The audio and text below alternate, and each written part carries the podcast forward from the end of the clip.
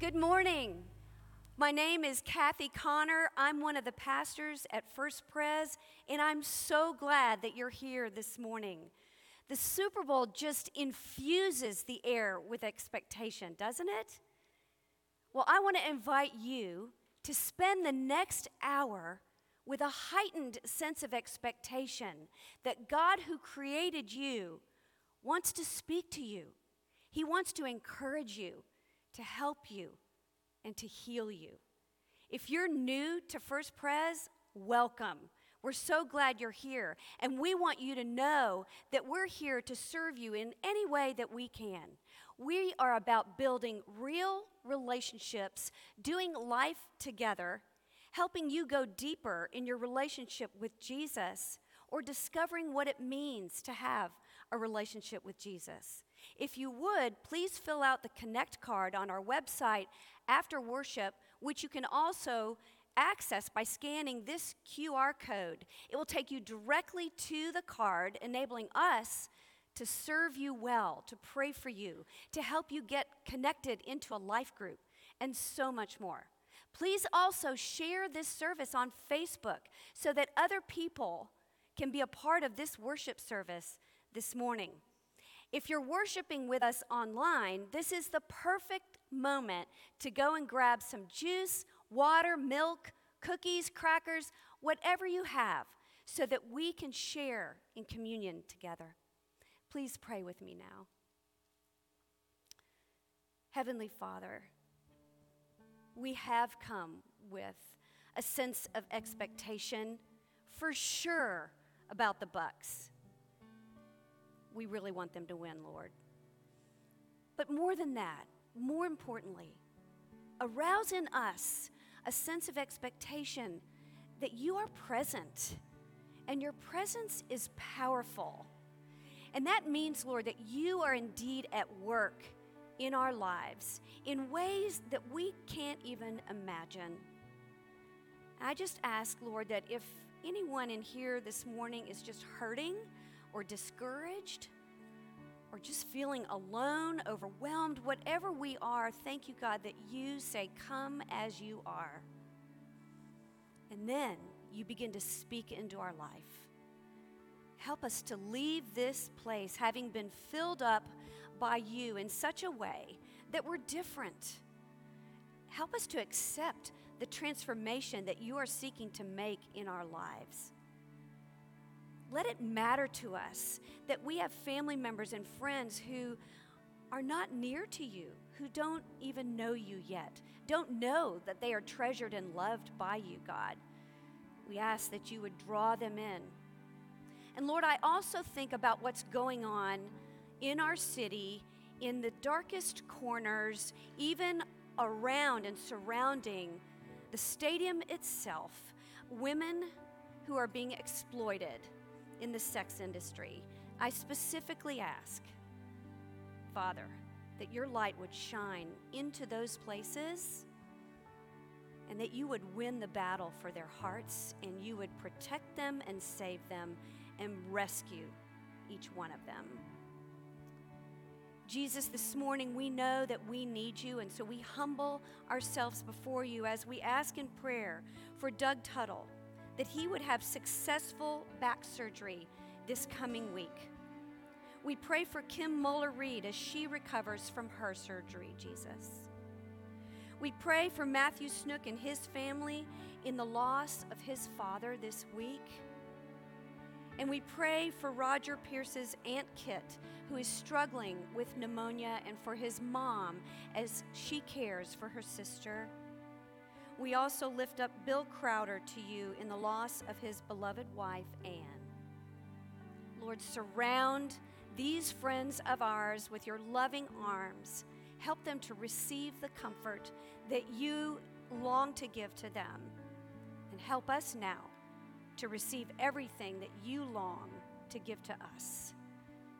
In Jesus' name we pray. Amen.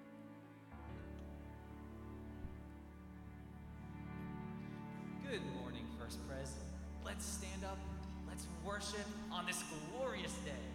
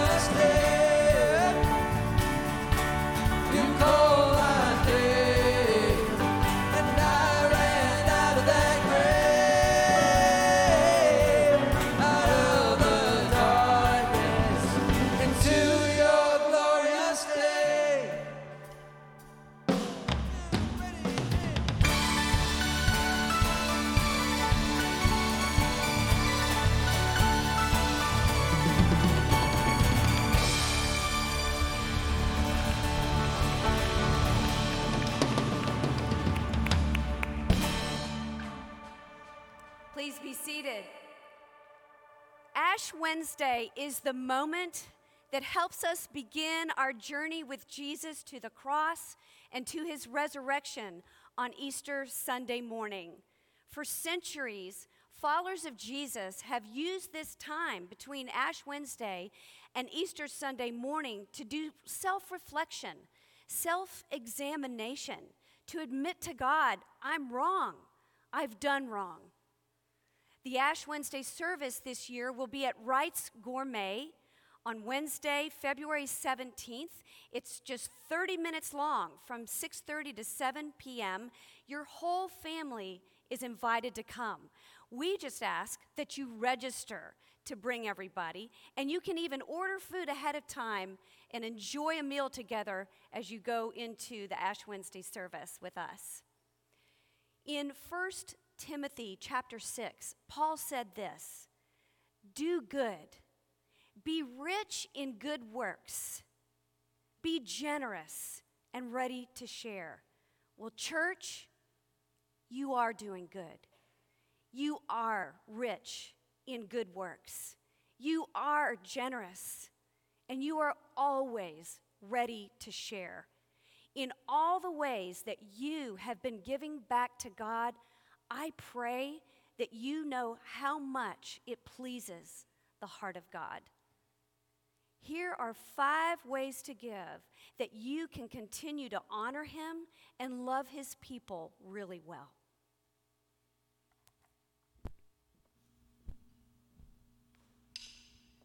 Let's stand.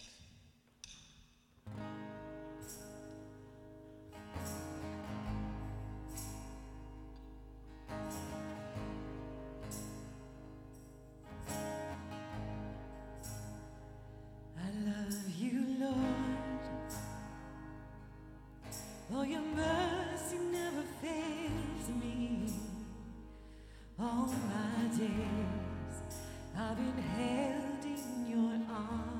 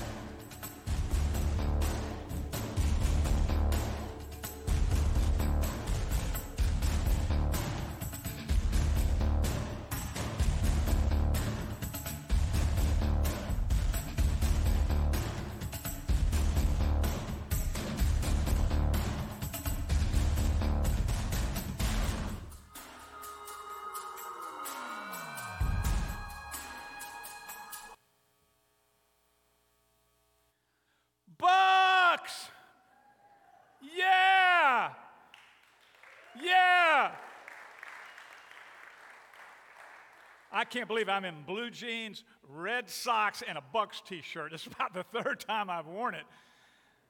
Tonight, yeah, tonight.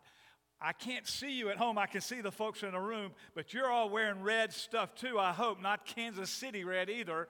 So, anyway, Bucks. Now, just reminding you a few important things. The game tonight, 6:30, right? And the Bucks are playing for the second time in the Super Bowl. This is Brady's 10th. He's played in nine. He's six and three. Brady is. Tonight, if he wins, if we win, it'll be his seventh. Seven out of 11. Wait, seven, he's six and three, yeah, seven out of 10. So, whatever.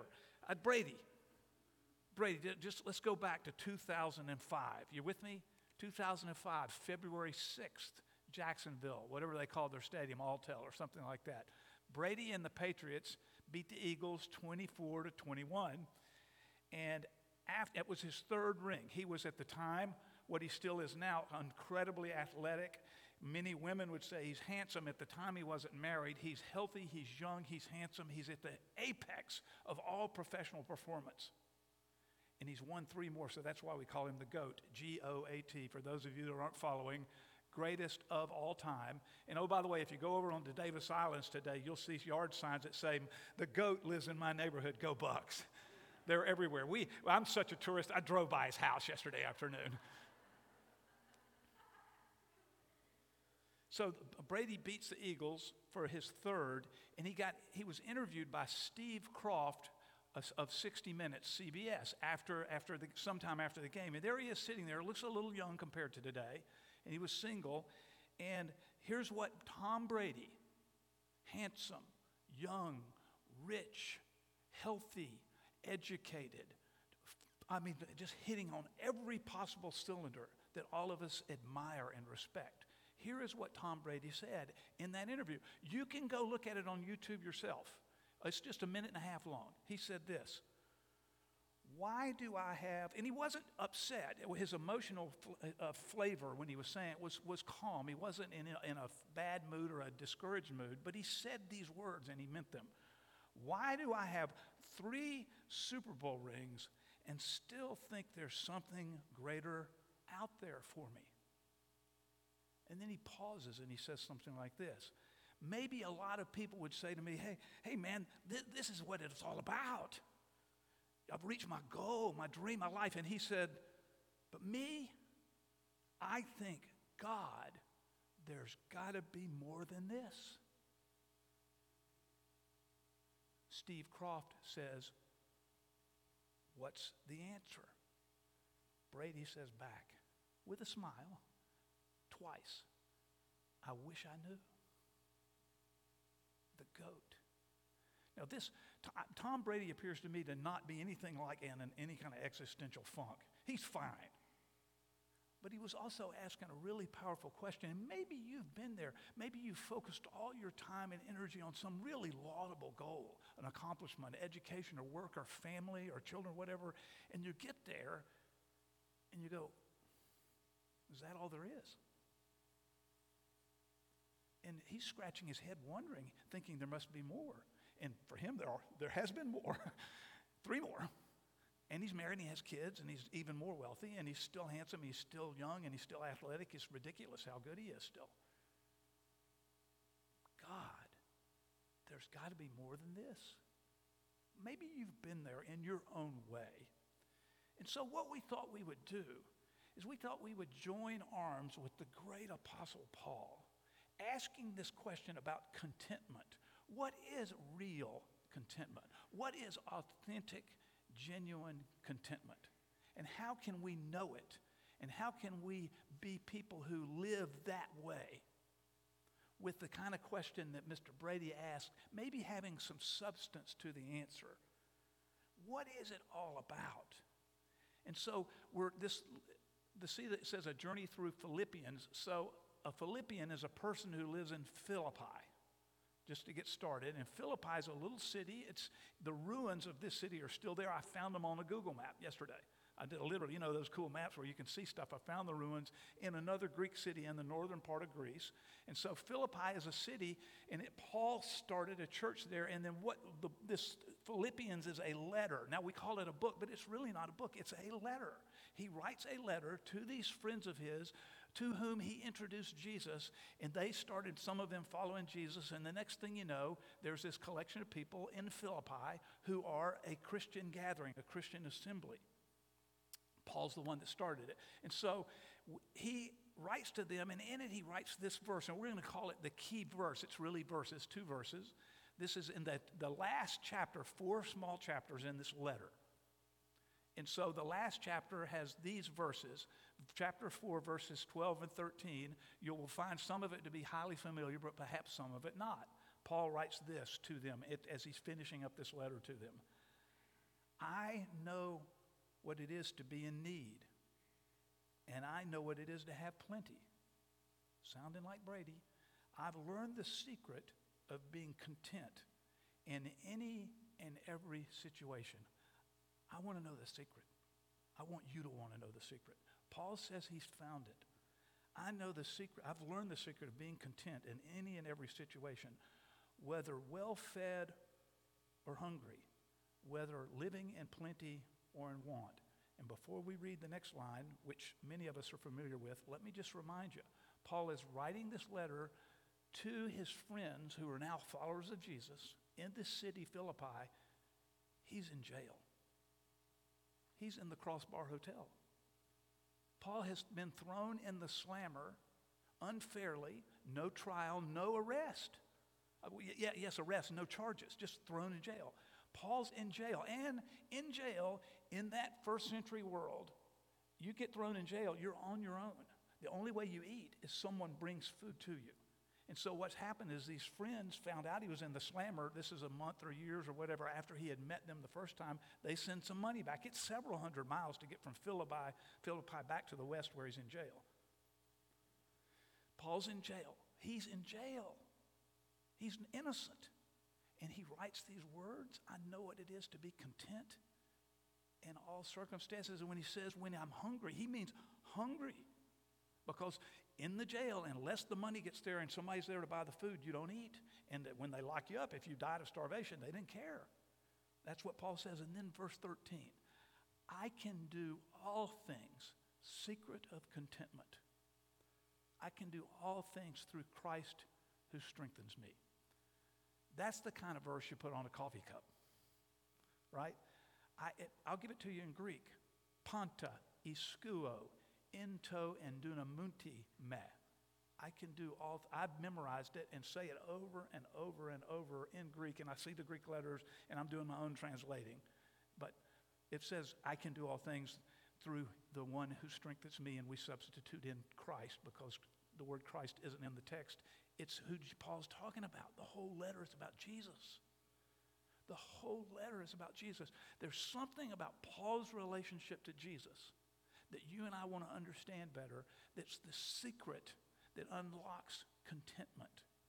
And we even get a better idea if we listen carefully to Paul what he means when he talks about contentment.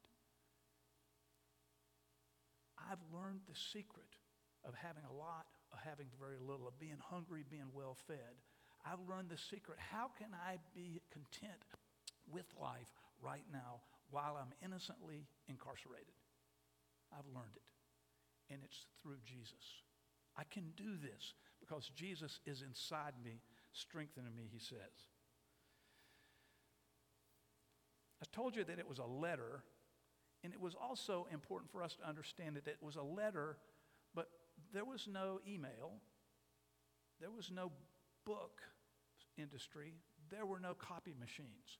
There was one copy of the letter, and later on over the years, people would copy the letter and copy the copies. But what happens is, Paul's in jail, he writes the letter, one of his friends delivers it to them, and then they gather together and they read it out loud over and over and over again. I'm going to suggest to you that you read this letter out loud as you, as you work your way through the next six or seven or eight Sundays with us. Read it not just this way, but out loud. Read it with someone out loud with each other. Read it over and over again out loud. I'm going to give you, when I finish, a concrete assignment to read out loud and exactly how much to read, but we'll wait, hold until that. I can do all things through Christ who strengthens me. That's what Paul is saying. A few things just to remind you about Paul. I have said about Paul that he's the senior vice president of sales and marketing for the Christian movement. And I want to, I want to say a little more about that. Well, I think one of the words that might be familiar with this is missionary. What that means is I, I'm here, I go there, and I do things to help people. And he was sort of a missionary, but here's what really Paul is a church planter. And what do I mean by that? Paul lives in the eastern Mediterranean, shot out, out of a cannon rocket type A driven to tell everybody he can possibly tell about Jesus.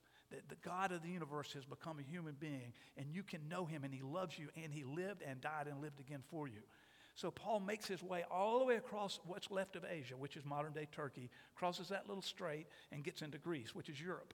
And he gets to this little town, Philippi, Paul does. And he starts talking to people about Jesus. They've never, they don't have any idea about even this thing about one God. They're all pantheists. What I mean by that is, in the Greek world, the way they thought about the meaning of life in the universe is you had a God who was the God of the sun, and one of the moon, and one of fertility, and one of the rivers, and, and, and on and on. And so, pantheon, a whole arena of gods. And those gods were fickle, random, unpredictable, and oftentimes out to get you. And so the, the average human being in that, in that world at that time was trying to figure out the meaning of the universe, and they thought, yes, there's a God. And then they, they do the best they could. And Paul comes and says, oh, no, we know him. We know what he's like. He loves us. His name is Jesus. And all kinds of different people, all over wherever Paul went, started saying, Really? And they'd listen. And he'd say, Yes. And then he'd say, The way this works is you surrender everything you are in your life, your loyalty, your heart, everything to him. You begin to be his apprentice. You begin to be his follower. You begin to do what he tells you to do. And then he'd write these letters to help encourage them. And that's what he's doing with these folks at Philippi. He's just writing a letter saying, I want you to be encouraged. I want you to know that you can get through this. You can hang on. You'll make it. You can do it because Jesus is the one inside you that strengthens you. It wasn't easy being a follower of Jesus. Hey, they had no buildings. They had no governmental appreciation. In fact, one of the reason Paul's in the slammer back in Ephesus is because he won't shut up talking about Jesus.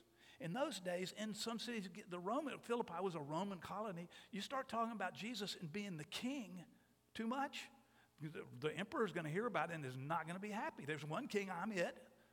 And you don't be talking about any other king. Into the slammer you go. It was dangerous in some ways being a Christian. So Paul is saying that, and all these really different kinds of people become followers of Jesus, and they become, after becoming followers of Jesus, they start doing fun stuff together, good stuff together, singing like we do, praying like we do, having the Lord's Supper like we do, reading Scripture and talking about it. What we do, they start doing that, and guess what you have? A church. And see, I would say that as church planters go, Paul is the goat. He's the greatest of all time. You know what Brady says his favorite Super Bowl is? When? The next one. Oh, oh, you got to like that. And see, that was, that's what Paul would say. His favorite church that he planted, the next one. Off he goes. So Philippi, Ephesus, Corinth, Thessalonica, all these towns where he goes to and he's talking. Others, the movement grows quickly and others got out also. Paul wasn't the only one, but he was the first real church planter and he was the goat. And that's what Paul was doing. And so he's out trying to help people understand why it is that all of what he says about life, that is contentment, is centered around Jesus. He's wanting to say, it's not about me. Friends, I'm here to, I'm here to give you, maybe this is a shock to you. You are not the center of the universe. I'm not the center of the universe. I'm not even the center of my universe. And that's what Paul's saying. He's saying that all of life, makes sense because of Jesus who strengthens him. In fact, he says it even more dramatically than that in back in chapter 1. Just a, just a quick sentence. Chapter 1, verse 21. Up on the wall, this one will come. Click it. For to me, to live is Christ, and to die is gain. What? It's all about being centered in and around Jesus. Look at those powerful words. To live is Jesus, and to die, I even get closer sooner. So he's in the middle of some conflict with people who want to say, this guy, Paul, he's not for real. And he always says things like this in response to him Oh, it's okay. They can say what they want to. In fact, what Paul is saying is, whoever doesn't agree with me, let them talk. But here is the center of it. I can do this. We'll get through it. We're going to make it. Why? Because it's Jesus Christ who's taken up residence inside of us. Inside of us, He's the one. Jesus is the one who makes it happen. And I, if if they're going to execute me, He's saying, He said, whatever happens to me in this circumstance of being incarcerated, what He's saying was, what's happened to me? Two things have happened. Here I am in jail. They might kill me. To die is gain. But if I keep living, we can keep doing this advance the cause thing, and I, that's awesome also. And he's saying, in fact, the very fact that I'm in prison, the people around me are hearing about Jesus. The guys who are incarcerating Paul in Ephesus are listening to what he's talking about. And the rumor has gotten out that the jailers in Ephesus are, some of them are becoming followers of Jesus. That word gets all the way back a couple of hundred miles to Philippi and bolsters their confidence. Doesn't it fire you up when you see somebody really get knocked in the teeth and they just plow through it for all the right reasons? And that's what's happening. These Philippian people are feeling encouraged because it's not easy for them. And Paul's telling them, well, these people who are got me locked up, I'm telling about Jesus, and some of them are becoming brothers. And it just fires up the Philippians to keep at it. One of the things about contentment that I thought was really helpful for us to talk about one of the things about contentment is this let's talk about what we mean with contentment. And I, I want to suggest that contentment for human beings is about five things. You, you might have different things you'd add to the list, but let me suggest to you what those five things are. Contentment, having a sense of, of goodness about life. Uh, five things faith, relationships, our work, or you could call it vocation, our health, physical health, and finances. How's that? Pretty good list. That's a comprehensive list. And we could all start thinking right now about our own lives and think, okay, how's it going? In faith, how am I relating to God and to God's people?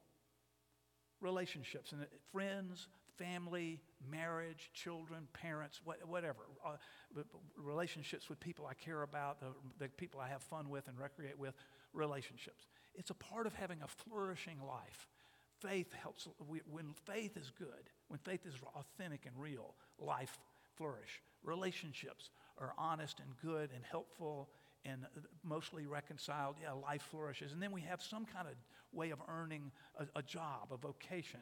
And somehow, if we're lucky enough to have our vocation be something that we feel like really is something that's t- true to who we are, and we're making a difference in our job that we think matters, and so that's sort of what I mean by, by vocation. And then we think about physical health.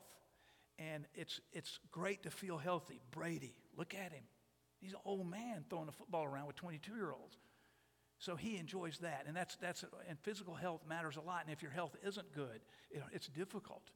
And we pray regularly for people whose health is a challenge for them.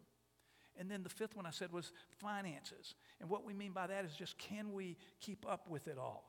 And we don't want to talk about, do, do, I wish I had more, because every single one of us has, has somebody just ahead of us a little bit, and we think, well, if I had that, I'd be okay. So there's the, there's the contentment rub. But those five areas, we think of that as contentment. And so Paul is saying, but I don't have anything to eat, but I'm content.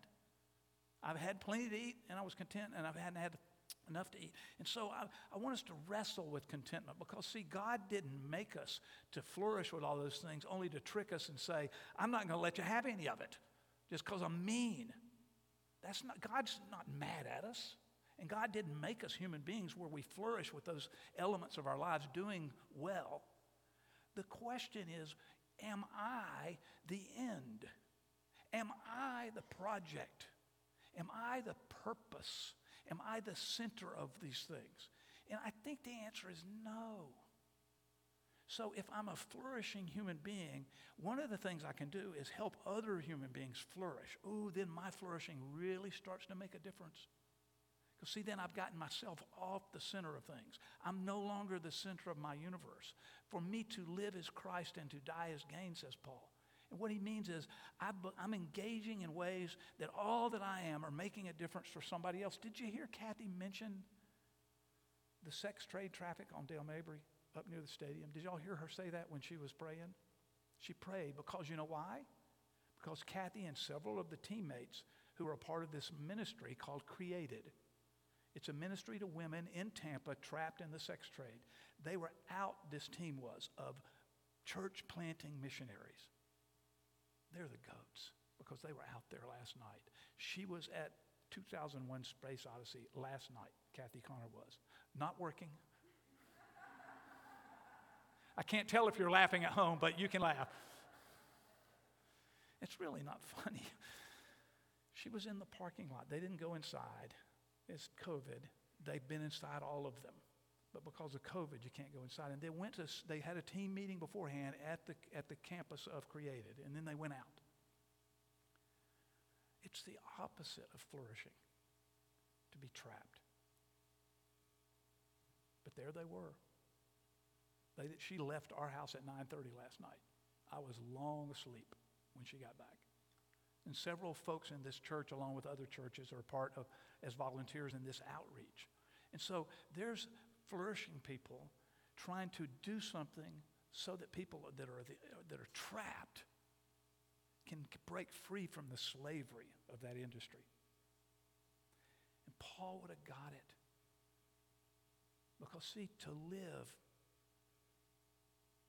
is Christ. And where would Jesus be? Out there where they're hurting like that. He'd be in the parking lot with them. And he'd be reaching out trying to extend a hand to a woman who was trapped. And it's really complicated because the owners of these places say that their women aren't women who are being trafficked. Thinking, what, what is that? How twisted has it gotten that the owners of those clubs say their women aren't tra- trafficked? We got to do something about flourishing, yes, but it's not about us. And so, with our, with our faith and with our relationships and with our vocation and with our health and with our with money, yes, God wants us to flourish, but it's not so that, it's not all of the universe is directed so that I can flourish. But that's how we get, I get duped into thinking the point of life is somehow for me not to feel discomfort. That's not the point. The point is to be running with Paul to use all this flourish to make a difference that's forever. It's a forever dis- difference. That's what Paul want, That's what Paul wanted to do. You couldn't stop him. No, contentment. You know who gets it? A couple of you are sitting in the room right now. You gentlemen that went to the Jesuit high school. You know what their motto is? Somebody yell it out. Lincoln Tamayo, proud graduate, Jesuit men for others. You wander around in that place and see if you don't see flourishing. Talent, capability, skill, athleticism, health, vigor, and if they get it, and Lincoln does, then the flourishing becomes something that God uses for others. And that's what Paul is saying. He's going to say it throughout the book of Philippians. Spoiler alert, Next week, I'm going to do chapter 2, the first 11 verses, and oh, he's all about it. He's all about how can I go and be for them? It's fantastic. Can't wait to tell you about it. But that's then. Come back. Come back. Tune it back on. I'm not the center of the universe. You're not the center of the universe. The universe is centered around the Almighty God who made it, who wants us all to flourish. But my flourishing doesn't come to me because I want go after everything for myself. By the grace of God, we have what we have, and when we are allowing ourselves to know that we get through it because of Christ who strengthens us, when we begin to see that for me to live is Jesus, And to die is just even better. When we begin to see that, then God has a tool that God will use. And God will put us on the team with the goat. And we'll be out there and we'll be loving people really well. I want to ask you to do two things. I want to ask you to do two things right now. And this is to, uh, to make some use of what I've been saying. I want you to make a promise to yourself right now that a bunch of times, at least two, maybe three, you're going to read out loud Philippians chapter 1. It's 30 verses. That's all. 30 verses. You can read it in a couple of minutes, literally. And chapter 2 through verse 11. So, Philippians chapter 1, 1 through 30, and Philippians chapter 2, verses 1 through 11. It's paragraphed. You can pull out your Bible right now, go to YouVersion or go to whatever you use, or get your hard copy Bible at home and read out loud. In fact, as I said already, read it out loud with somebody else. Read it to your kid. Get your kid to read it to you. Read it to your husband or your wife. Read it to whoever. Read it to your dog but read it out loud. And why are we saying that? Because our eyes see the words and our ears hear the words, and more of it will take you. Just me standing here saying over and over again, for me to live is Christ and to die is gain. I see the words here, and because I'm working from Greek, I can see in my mind the Greek text. It's just sinking into me. To live is Christ. Yeah, that's the secret. Because remember, the question is how do we have real contentment? It's because we have real, authentic, genuine relationship with God and God's people. And then our lives are truly, genuinely transformed. And we become tools that Jesus can use. Number one, I want you to make a promise. And if you forgot the, the chapter one, just read it. It's a chapter one. You can remember that, Philippians chapter one. And sneak ahead to chapter two also. Out loud, several times. It won't take long. If you say you don't have time, do not speak to me. the second thing I want you to do is come to this table in a slightly different way this morning. So I'm going to step down to the table and remind us of a few things.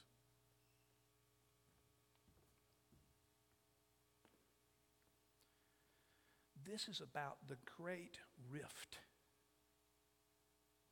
between us and God. It's the rift that happens and happened when we said, oh, yeah, the universe is about me. It's the rift that happens when we said, I'm the center of things. It's my project like this. And what this is saying is, oh, it's God's project. God loves me and God is for you, but it's not about us. It's about the king. And that's what this means. The Jesuits at that high school up the road near that stadium. That one we're playing in tonight. Y'all remember that? Jesuit High School right up the road on Himes, you know, right there. They said men for others. You know what Jesus said? The Son of Man did not come to be served, but to serve and to give his life as a ransom for many. Mark chapter 10, verse 45. Friends, come differently to this table. Come and eat Jesus' body and drink his blood. And what you're saying is, oh, yeah, I get it. Contentment is not in me, it's in you. To live is Jesus, and to die is to gain. Be united with Jesus Christ in this meal. And in so doing, join Jesus' servants in this great and fantastic project, which is God's, to love all people back to himself. Just a little bit of housekeeping.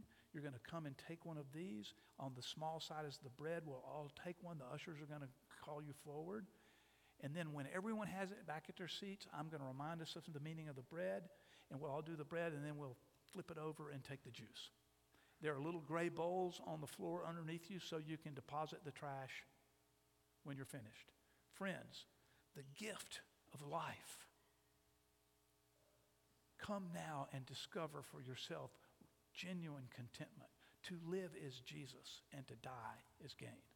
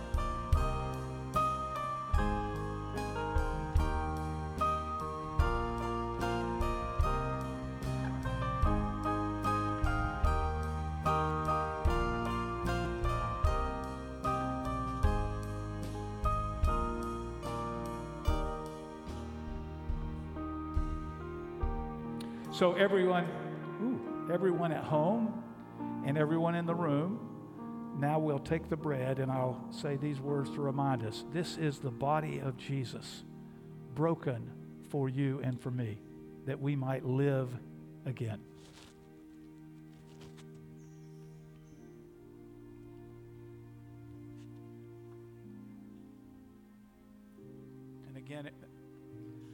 Everyone at home, as well as everybody in the room, now we turn the cup over. And as we open it, I'll remind us that this is the blood of Jesus. To live is Jesus, to die is gain.